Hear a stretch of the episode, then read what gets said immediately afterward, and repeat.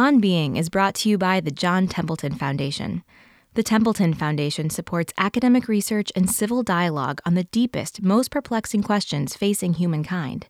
Who are we? Why are we here? And where are we going? To learn more, please visit templeton.org. The Templeton Foundation. Stay curious. How different would our relationships be if the question we asked on an early date was, "How are you crazy? I'm crazy like this," and then understood that the real work of love is not in the falling, but in what comes after. Alain de Botton's essay, Why You Will Marry the Wrong Person, is one of the most read articles in the New York Times of recent years. As people and as a culture, he says, we would be much saner and happier if we re-examined our very view of love. Nowhere do we realistically teach ourselves and our children how love deepens and stumbles, survives and evolves over time, and how that process has much more to do with ourselves than with what is right or wrong about our partner. We must fiercely resist the idea that true love must mean conflict-free love, that the course of true love is smooth. It's not. The course of true love is rocky and bumpy at the best of times. That's the best we can manage as the creatures we are. It's no fault of mine or no fault of yours. It's to do with being human. And the more generous we can be towards that flawed humanity, the better chance we'll have of doing the true hard work of love. I'm Krista Tippett, and this is On Being.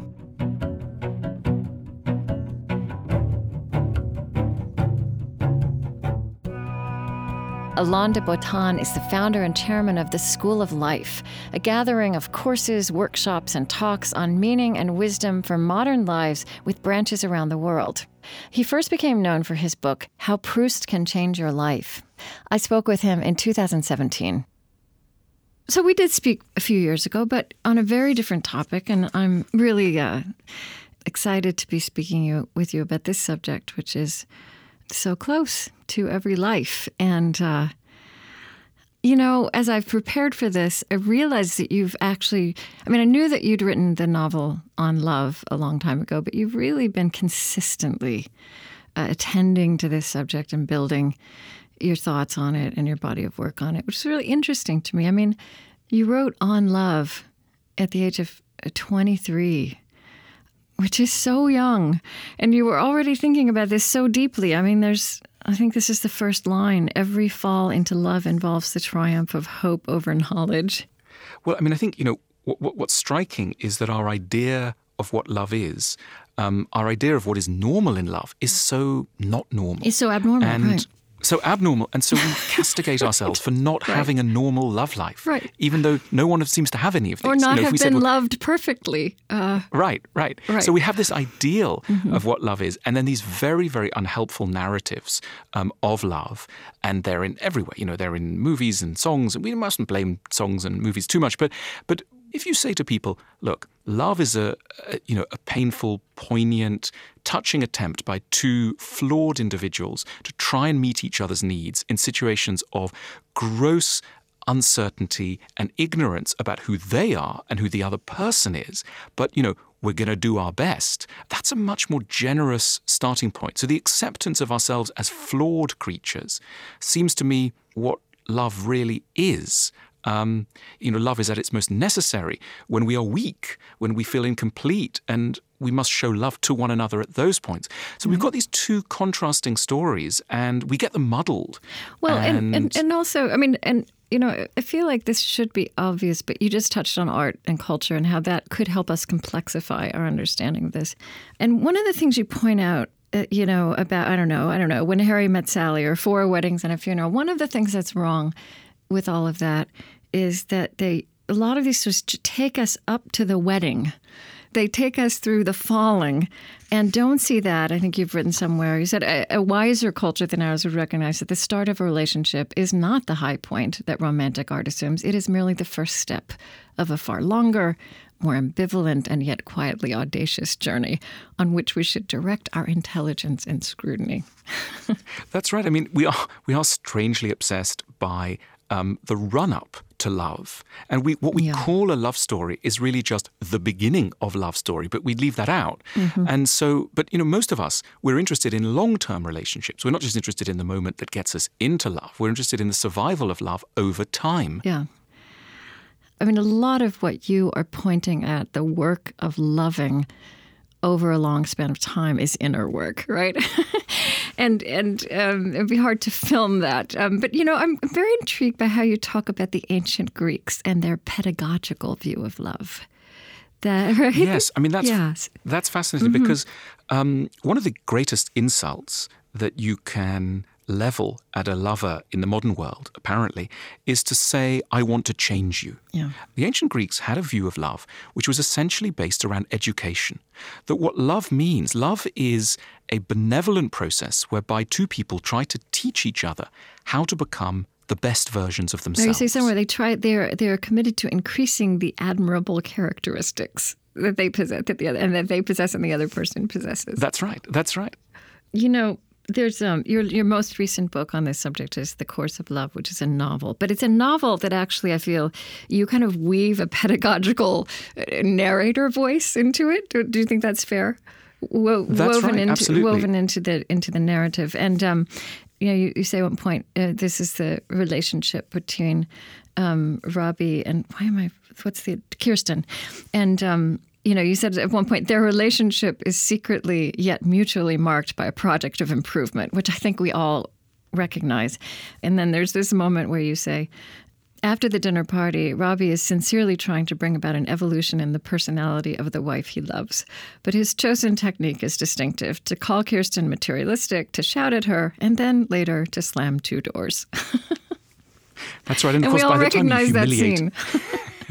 By the time we've humiliated someone, they're not going to learn anything. Yeah. The only conditions, as we know with children, the only conditions under which anyone learns are conditions of incredible sweetness, tenderness, patience. That's how we learn. Yeah. But the problem is that, you know, the failures of our relationships have made us so anxious that we can't be the teachers we should be. And therefore, some often, you know, genuine, legitimate things that we want to get across are just, you know, come across as insults, as attempts to wound, and are therefore rejected. And, you know, the arteries of the relationship start to fur. Yeah. Someone recently said to me, I'm curious about how you respond to this. You know, it was a wise Jewish mother who had said to them, men marry women with the intention that with the idea that they will stay the same. Women marry men with the idea that they will change, which is obviously a huge generalization, but it made a lot of sense to me, even in terms of my own life and in terms of what I see around me. Yeah, I mean, I would argue that both genders want to change mm-hmm. one another, and they both have an idea of who the lover should be. Yeah. Right. And I think, you know, a useful exercise that sometimes psychologists, you know, level at feuding couples is they say things like, if you could accept that your partner would never change, how would you feel about that? Sometimes pessimism, a certain degree of pessimism, can be a friend of love. Yeah. You know, once we accept that actually it's really very hard for people to be another way, we're sometimes readier. You know, we don't need people to be perfect is the good news. We just need people to be able to explain their imperfections to us in good time before they've hurt us too much with them. And with a certain degree of humility, that's already an enormous. It's a lot to ask, but it sounds reasonable, right? I mean, if we could really have that in our minds early enough on in a relationship, that's right. And you know, almost from the first date, you know, my view of what one should talk about on a first date is not showing off or not. You know, putting forward one's accomplishments, but almost quite the opposite. You know, one should say, well, how are you crazy? I'm crazy like this. Right. You know, and there should be a mutual acceptance that two damaged people are trying to get together because pretty much all of us, there are a few totally healthy people, but pretty much all of us reach dating age with, you know, some scars, some wounds. Mm-hmm. And sometimes we bring to adult relationships some of the same hope that a young child might have had of their parent. And of course, an adult relationship can't be like that. It's got to accept that the person across the table or on the other side of the bed is just human, which means full of flaws, fears, right. etc. and not some sort of superhuman? Yeah, and I think that that question that you said could be a standard question on an early date, and how are you crazy?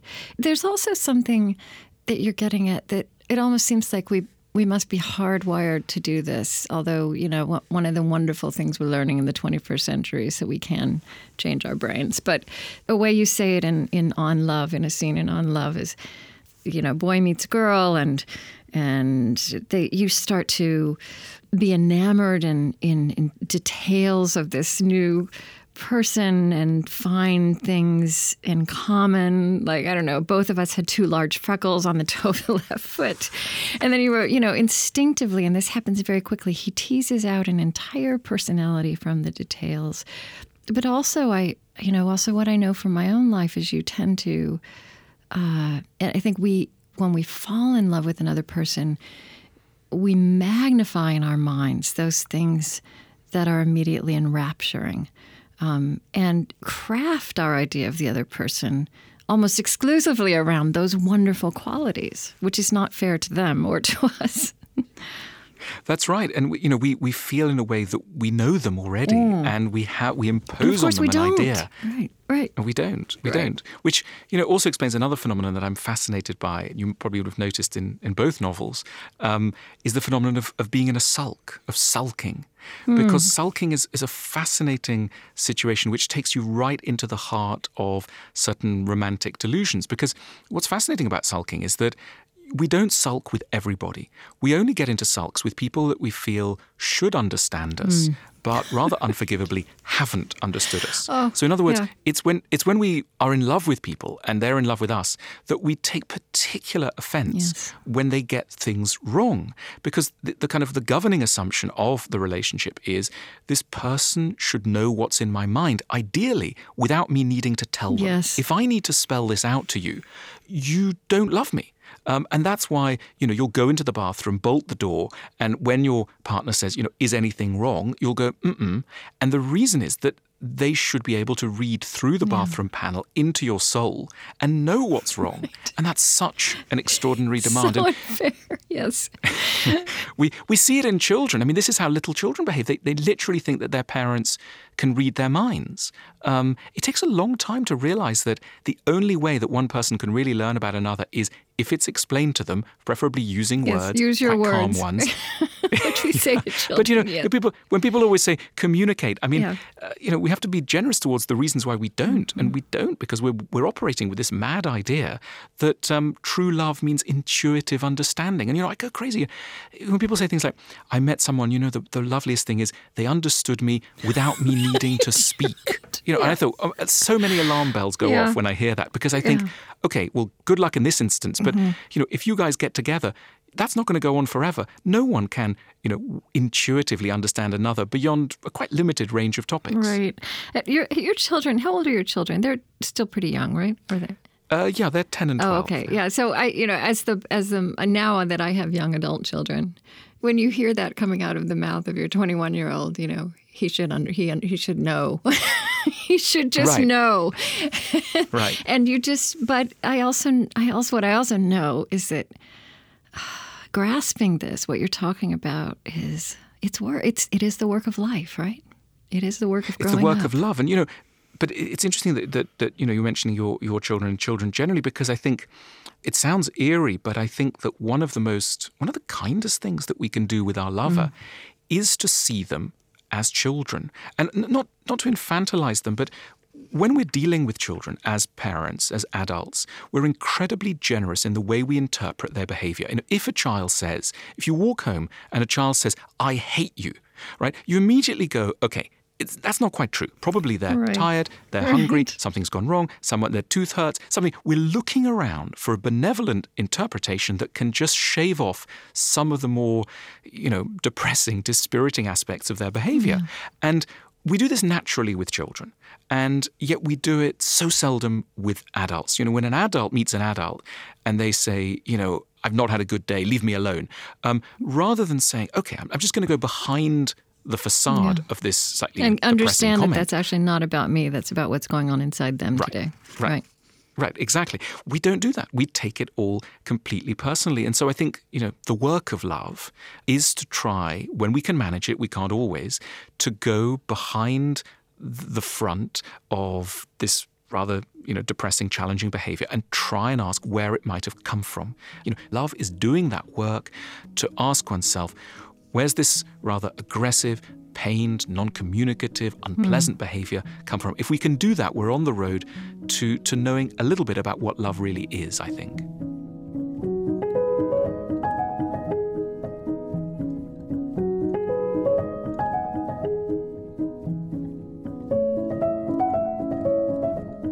I'm Krista Tippett, and this is On Being. Today, a conversation about love with writer and philosopher Alain de Botton.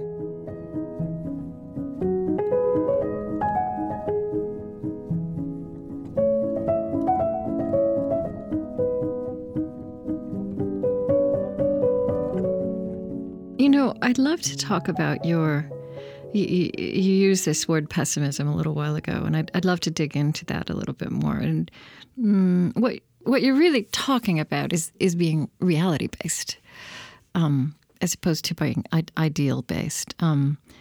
There's a beautiful video that I've shared that's out there. I think it's The Darkest Truth About Love. Is that right? That's the title, isn't it? Yes, that's right. From exactly. School of Life. Made that for YouTube, yeah.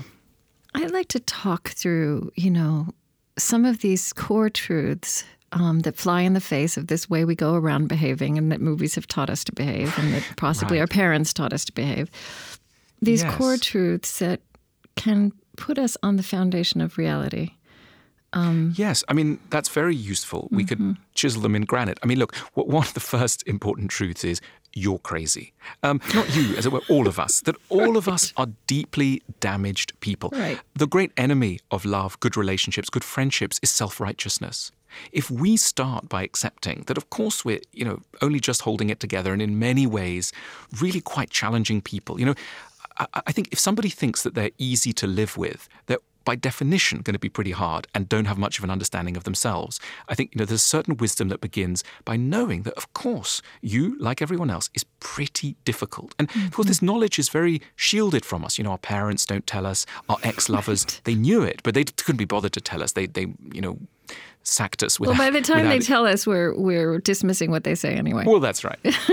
And our friends don't tell us because they just want a pleasant evening with us. So we're left with a bubble of ignorance about our own natures. And often, you can be way into your 40s before you're starting to get a sense of, oh, well, maybe maybe some of the problem is in me. Because, of course, it's so intuitive to think that, of course, it's the other person.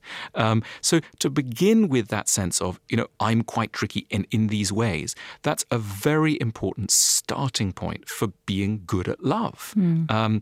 So often we blame our lovers. We don't blame our view of love. And so we keep sacking our lovers and blowing up relationships in pursuit of this idea of love, which actually has no basis in reality. It's simply not rooted in anything we know. This right person, this creature does not exist.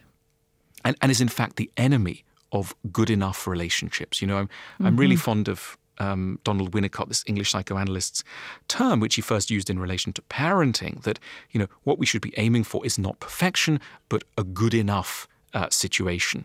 And it's wonderfully downbeat. No one would go, what are your hopes this year? Well, I just want to have a good enough relationship. People would go, oh, I'm sorry your life's so grim. But you want to go, no, that's really good. That's kind of, for a human, that's brilliant. Yeah. And that's, I think, the attitude we should have. Yeah. One of this darkest truth about love, you say the idea of love, in fact, distracts us from existential loneliness. You are irredeemably alone. You will not be understood. But also behind that is these are, as you say, these are dark truths, but it's also a relief, as truth always ultimately is, if we can hear it.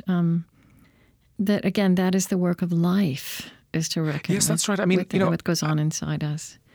I think one of the greatest sorrows we sometimes have in love is the feeling that our lover doesn't understand parts of us.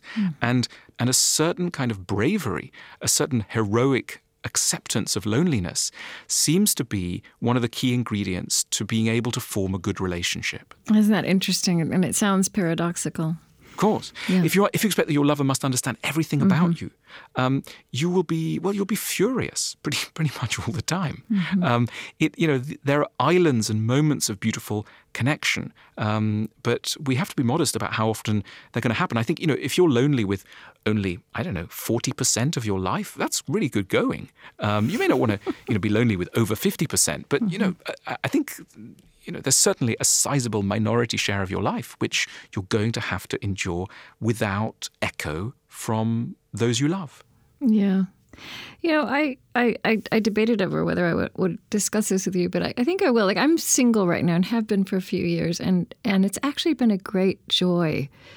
Not that I think I will be single forever or want to be single forever, although actually I think I would be all right if I were, which is a real watershed.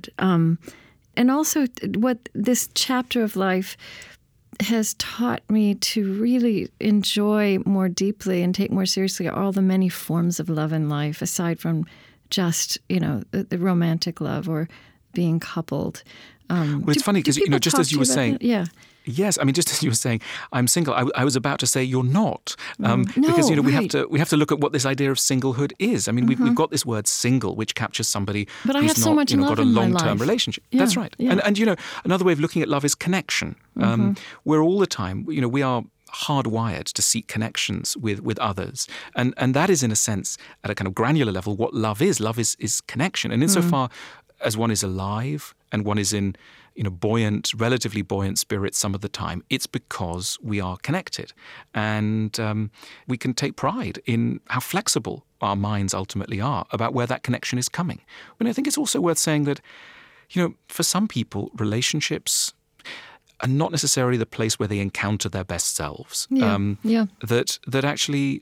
the person that they are in a relationship is not the person that they want to be, or that they can be in other areas of life, that they feel that there are other possibilities that they'd like to explore. And, I think getting into a relationship with someone, asking someone to be with you is a pretty cruel thing to do to someone that you love and admire and respect, because the job is so hard. Most people fail at it. When you ask someone to marry you, for example, you're asking someone to, be your chauffeur, co-host, sexual partner, co-parent, fellow accountant, mop the kitchen floor together, etc., etc. And on the list goes. No wonder that we fail at some of the tasks and get irate with one another. It's a burden. And I think sometimes, the older I get, sometimes I think one of the nicest things you can do to someone that you really admire is leave them alone. just let them go. Let them be. Don't impose yourself on them, because you're challenging. I want to read this definition of marriage that you've written in a few places. I think it's wonderful, and just talk about this. Marriage ends up as a hopeful, generous, infinitely kind gamble taken by two people who don't know yet who they are or who the other might be, binding themselves to a future they cannot conceive of and have carefully avoided investigating. Well, yes, it's challenging, and it's certainly contrary to the romantic view. But yes. Again, this kind of realism or acceptance of complexity, I think, is ultimately the friend of love. I'm not. Look, it's also worth adding. I don't believe that everybody should stay in exactly the relationship that they're in, and that any relationship is worth sticking with, and that in a way the fault is always the fault of the lovers if it's not, or both lovers if it's not happy. There are legitimate reasons to leave a relationship. But when you're really being honest, if you ask yourself, why am I in pain? And you can't necessarily attribute all the sorrows that you're feeling to your lover. If you recognize that some of those things are perhaps endemic to existence or endemic to all human beings or something within yourself, then what you're doing is encountering the pain of life with another person, but not necessarily because of another person. And for example, you are in fact arguing, as you said before, some marriages are meant to end, and there's certainly reasons for marriages to end or to end marriages, But you also point out this very contradictory fact that the thing that's ultimately wrong with adultery as an easy out to what's going wrong in the marriage is that it is based on the same idealism that certain ideas of marriage are based on that go wrong. That's right, in a way that you're just redirecting your hope elsewhere. And imagining this is the perfect one, right? This is the one person with whom you won't ever be lonely again, who will understand you completely. That's right. Mm-hmm. That's right. And so it's on and on the cycles of hurt continue. Mm. Something else you name about marriage that I feel is not often enough just named is that we spoke a little while ago about children coming into a marriage and of course, children teach us so much. I mean, one thing you say that's beautiful, the children teach us that love in its purest form is a kind of service. The love we have for our children. I mean, I certainly know this with myself. The love that I have for my children has changed me, and it is distinct from all the other loves I've ever known. But also that the children are hard on marriages, right? And on a more complicated level, if there are problems in the marriage. That can get amplified when children are there. It's also partly just because everybody's tired, right? That's right. It's interesting. I mean, in a way, there's a lot of mundanity in relationships. And one of the things that romanticism does is to teach us that, the great love stories should be above the mundane. Mm-hmm. So, in none of the great, say, 19th century novels about love, does anyone ever do the laundry? Does anyone ever, pick up the crumbs from the kitchen table? Does anyone ever, clean the bathroom? It just doesn't happen because it's assumed that what makes or breaks love are just feelings, passionate emotions, not the kind of day-to-day wear and tear.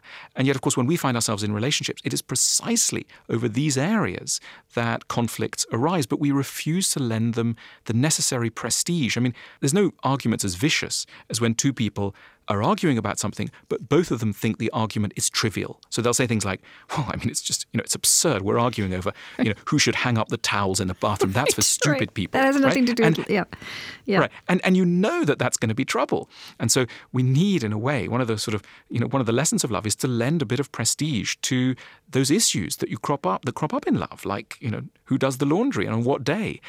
We rush over these decisions. We don't see them as legitimate. We think it's fine to. Yeah. But they are. I mean, as you say, there's a lot of life that is the stuff of life, extremely mundane. Right. It's the stuff of our days. I mean, there's this wonderful line from The Course of Love about, these two parents with children. The tired child inside each of them is furious at how long it has been neglected and in pieces. That's right. And, in a way... It's so funny. My wife, I can be indiscreet on air.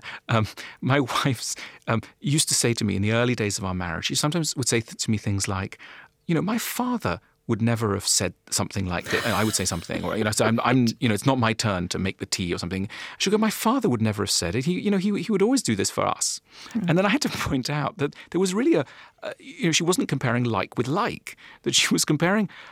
This man, her father, as a father, but not as a lover. Yeah. And, in the end, what I wanted to say to her, did end up saying to her was, in a way, I'm probably behaving exactly like your father, but just not the father that you saw when he was around you. Yeah, the way he behaved towards your mother. That's right. That's right. Exactly. And so one of the things we do as parents is to edit ourselves, which is lovely in a way for our children, but it gives our children a really unnatural sense of what you can expect from another human being, because we're never as nice to probably anyone else on earth as we are to our children. I mean, I'm saying this is the cost of good parenting.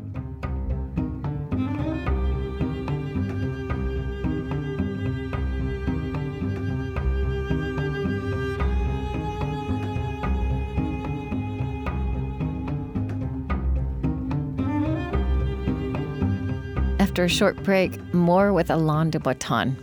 Subscribe to On Being on Apple Podcasts to listen again and to discover produced and unedited versions of everything we make. Support for On Being with Krista Tippett comes from the Fetzer Institute, helping build the spiritual foundation for a loving world. Fetzer envisions a world that embraces love as a guiding principle and animating force for our lives, a powerful love that helps us live in sacred relationship with ourselves, others, and the natural world. Learn more by visiting Fetzer.org.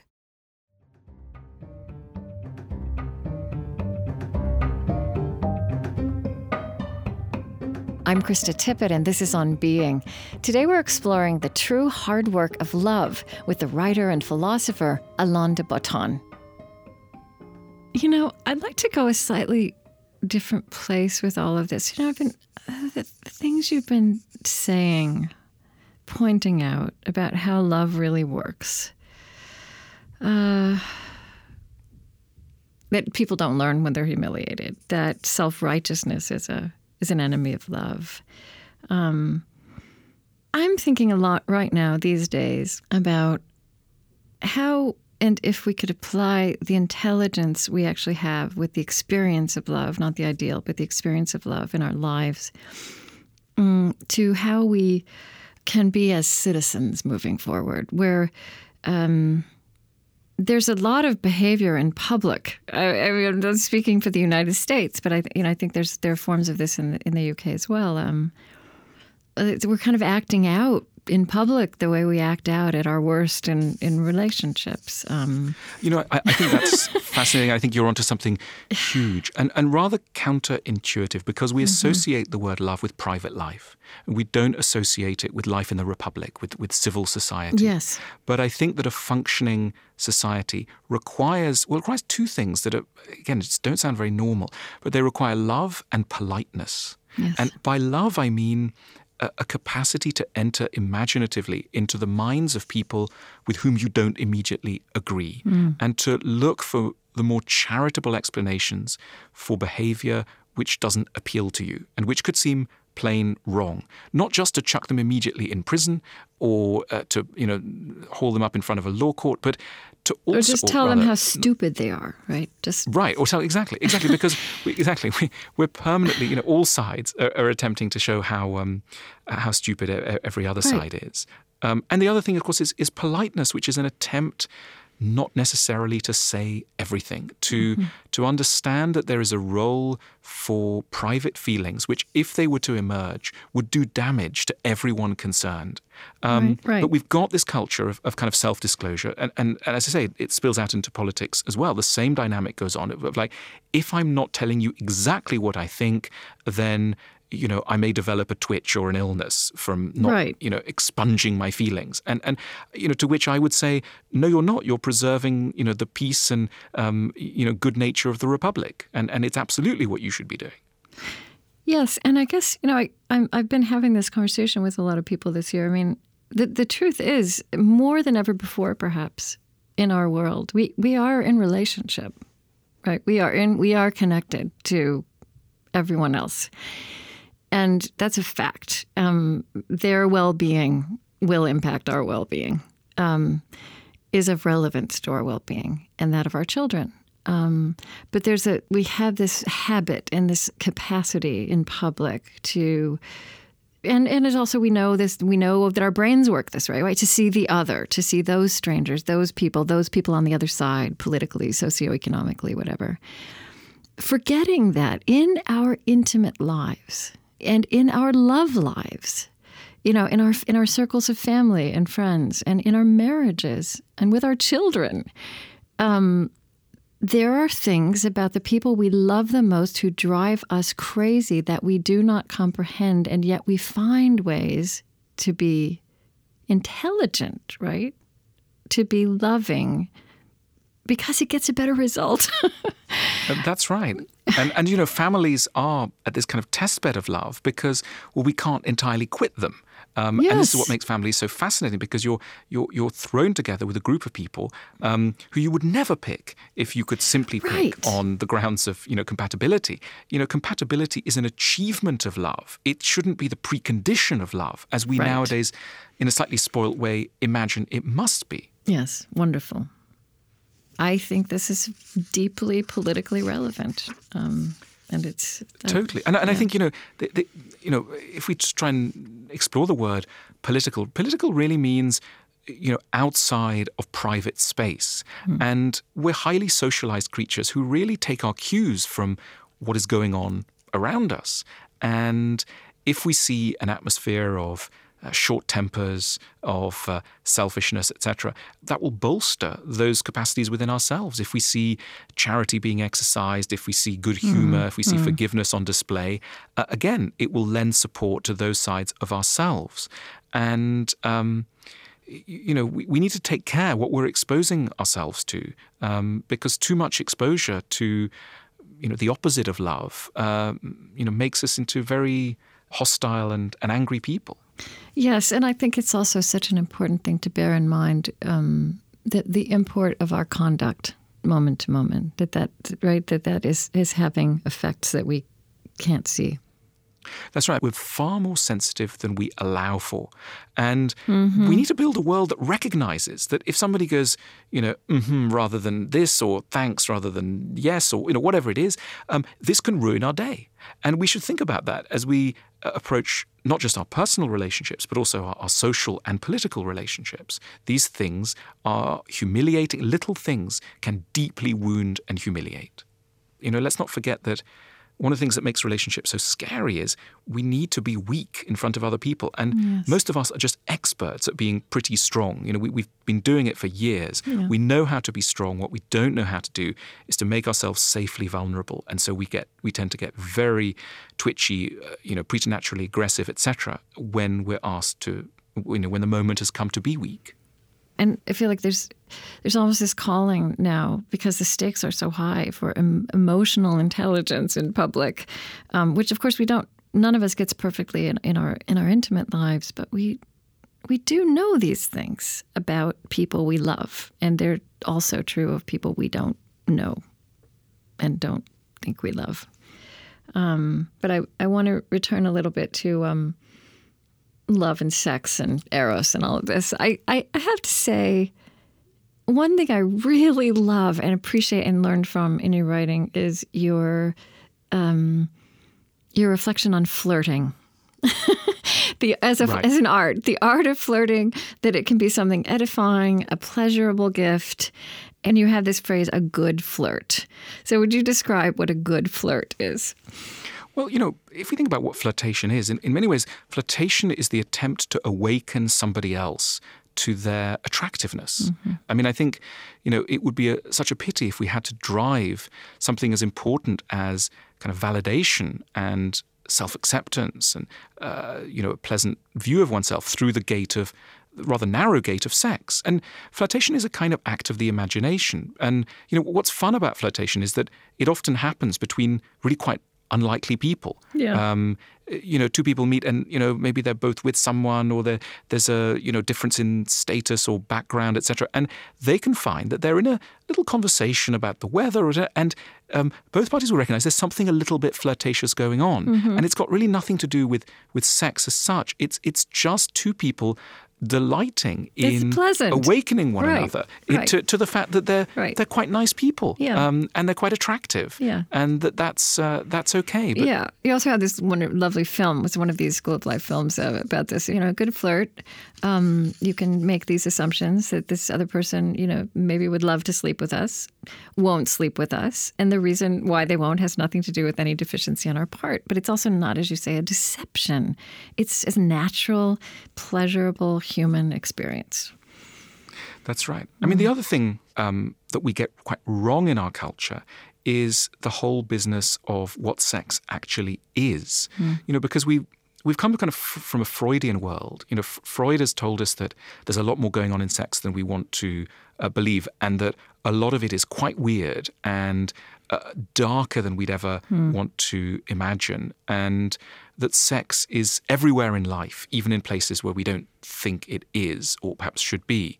But in a way, I've got a sort of different view of this. I think that it's not so much that sex is everywhere, it's that psychological dynamics are everywhere, even in sex. And so often we think of sex as just a sort of pneumatic activity, but really it's a psychological activity. And if you try to imagine why people are excited by sex, It's not so much that it's a pleasurable, nerve-ending business. It's ultimately that it's about acceptance. If you think about why is it exciting to kiss someone for the first time? It's not, it's probably more fun eating an oyster or flossing your teeth or watching TV than kissing. I mean, it's a bit weird. What's this odd thing we call kissing? It's like sort of trying to inflate somebody else's mouth. I mean, it's just odd. Yet, nevertheless, we like it, not because of its physical feeling, but because of what it means, the meaning we infuse. And the meaning we infuse into it is I accept you, and I accept you in a way that is incredibly intimate and that would be quite revolting with anyone else. I'm allowing you into my private space as a way of signaling I like you. And what really, we call it getting turned on, but what we really are, as it were, excited by is that someone accepts us with remarkable, it takes delight in us. Right. It takes delight in us. Yeah. And that's what's exciting about it. In other words, sex is continuous with a lot of things that we're interested in outside of the bedroom. And you say that flirting, is one way to experience in the course of ordinary life in a way that's completely non-threatening to whatever your commitments are. That what is enjoyable about sex, it's not necessarily the act itself, the fact that we are sexual beings. That's right. That's right. And but we feel often conflicted about it. I shouldn't be flirting. I can't flirt, etc. So there's a lot of fear of there's a lot of fear of slippery slopes. Yes. In many situations we can hang on the slippery slope. It's okay. We've got tools to hang on in there. Yeah. I want to know, I don't want to let you go before asking what you think about, what's your view of online dating? Because this is a new way that so many people, perhaps most people, moving forward are meeting, are engaging this romantic side of themselves? Look, I mean, at one level, online dating promises to open up something absolutely wonderful, which is a more logical way of getting together with someone. The sort of dream is that the secrets of our soul and the secrets of somebody else's soul will be sort of downloaded onto a computer and that we will find the best possible match for who we are. The darker side of online dating is that it encourages the idea that a good relationship must mean a conflict-free relationship, and therefore any relationship which has conflict in it, which has unhappiness and areas of tension in it, is wrong and can be terminated because we have this wonderful backup, which is alternatives. So like any tool, it's got its pluses and minuses and has to be used correctly. And I think what I mean by correctly is it has to broaden the pool of people from which we're choosing our lovers, while not giving us the illusion that there is such a thing as a perfect human being. Right. So then you're back to the basic truth, the darker truth about love. Also, what online dating does, it is introduces you to people, but then really the whole thrust of your thinking is it's that loving is really what comes next, right? It's what comes after the meeting. That's right. Silicon Valley has been incredibly interested in getting us to that first stage of meeting the person. And, that's great. But the next stage has been abandoned. Where is the app that will tell you how to read, how to interpret somebody else's confused signals of distress, or that will remind you at a certain point to, look charitably upon, someone's behavior because you remember their childhood, etc. So we have a long way to go. Our technology is still, it sounds odd because it's one of the sort of narcissisms of our time that we think we're living late on in the history of the world. And we think we're sort of, we're latecomers to the party that's being. We're still at the very beginning of understanding ourselves as, human emotional creatures. We're still, taking our first baby steps in the understanding of love. And we need a lot of compassion for ourselves. And no wonder we make horrific mistakes, pretty much all the time.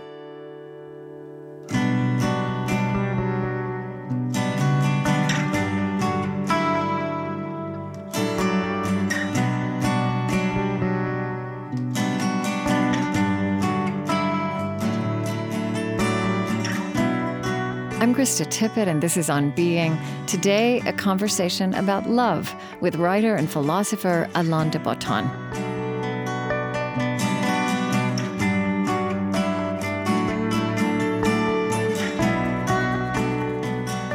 I happened to see your tweet at the end of 2016 when the New York Times released its most read articles of the year.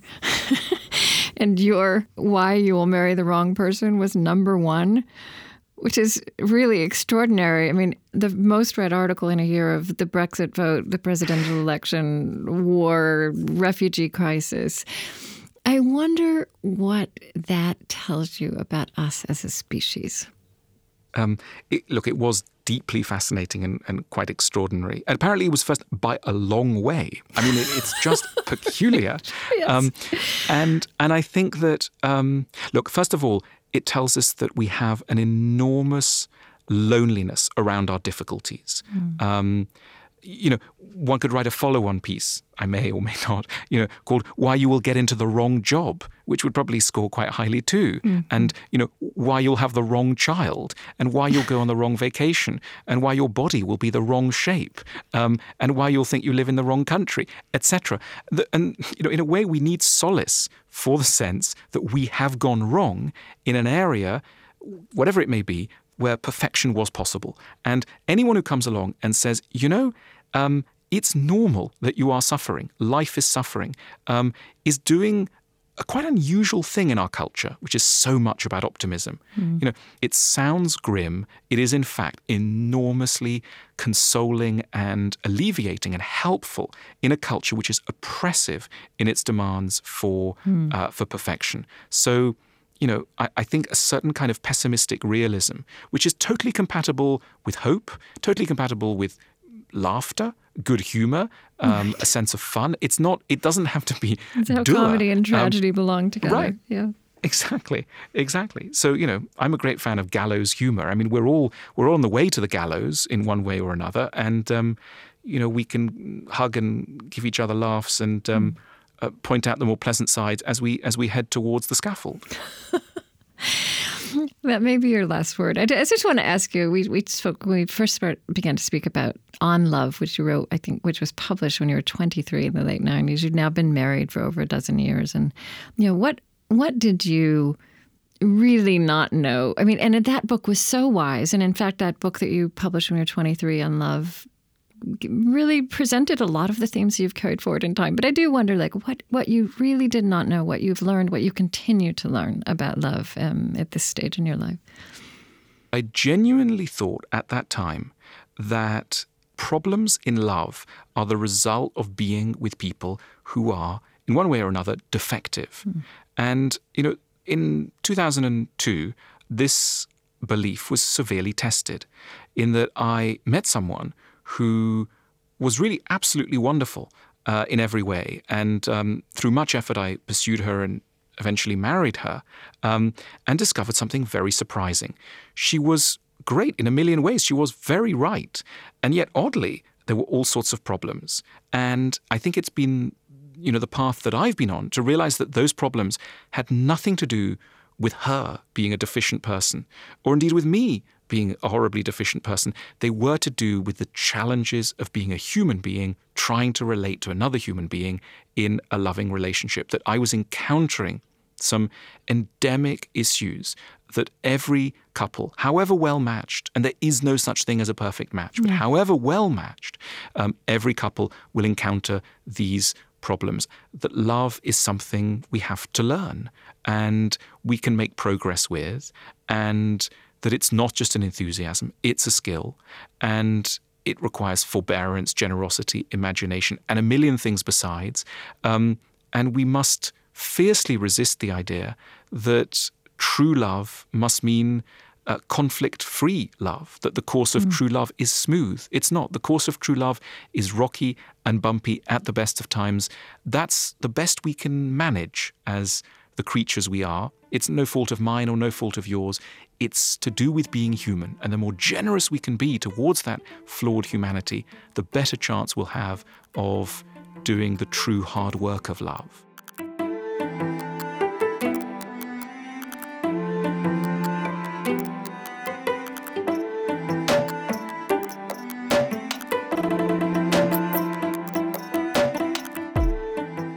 Alain de Botton is the founder and chairman of the School of Life. His books include Religion for Atheists, How Proust Can Change Your Life, and the novel The Course of Love.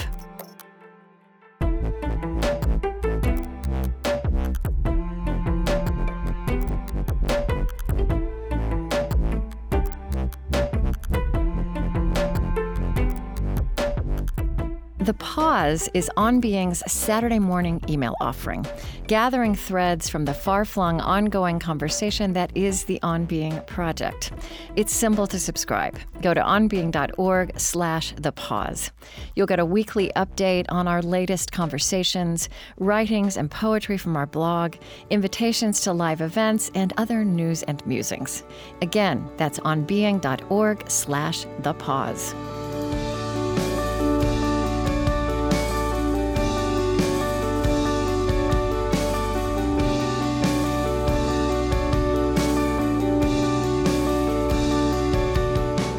On Being is Chris Heagle, Lily Percy, Mariah Helgeson, Maya Tarrell, Marie Sambilay, Aaron Farrell, Lauren Dordal, Tony Liu, Bethany Iverson, Aaron Colasacco, Kristen Lin, Prophet Adewu, Casper Ter Kyle, Angie Thurston, Sue Phillips, Eddie Gonzalez, Lillian Vo, Damon Lee, and Jeffrey Basoy.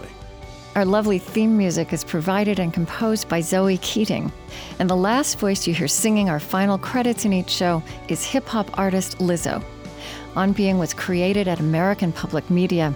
Our funding partners include the Fetzer Institute, helping to build the spiritual foundation for a loving world. Find them at fetzer.org. Calliopeia Foundation, working to create a future where universal spiritual values form the foundation of how we care for our common home. Humanity United, advancing human dignity at home and around the world. Find out more at humanityunited.org, part of the Omidyar Group.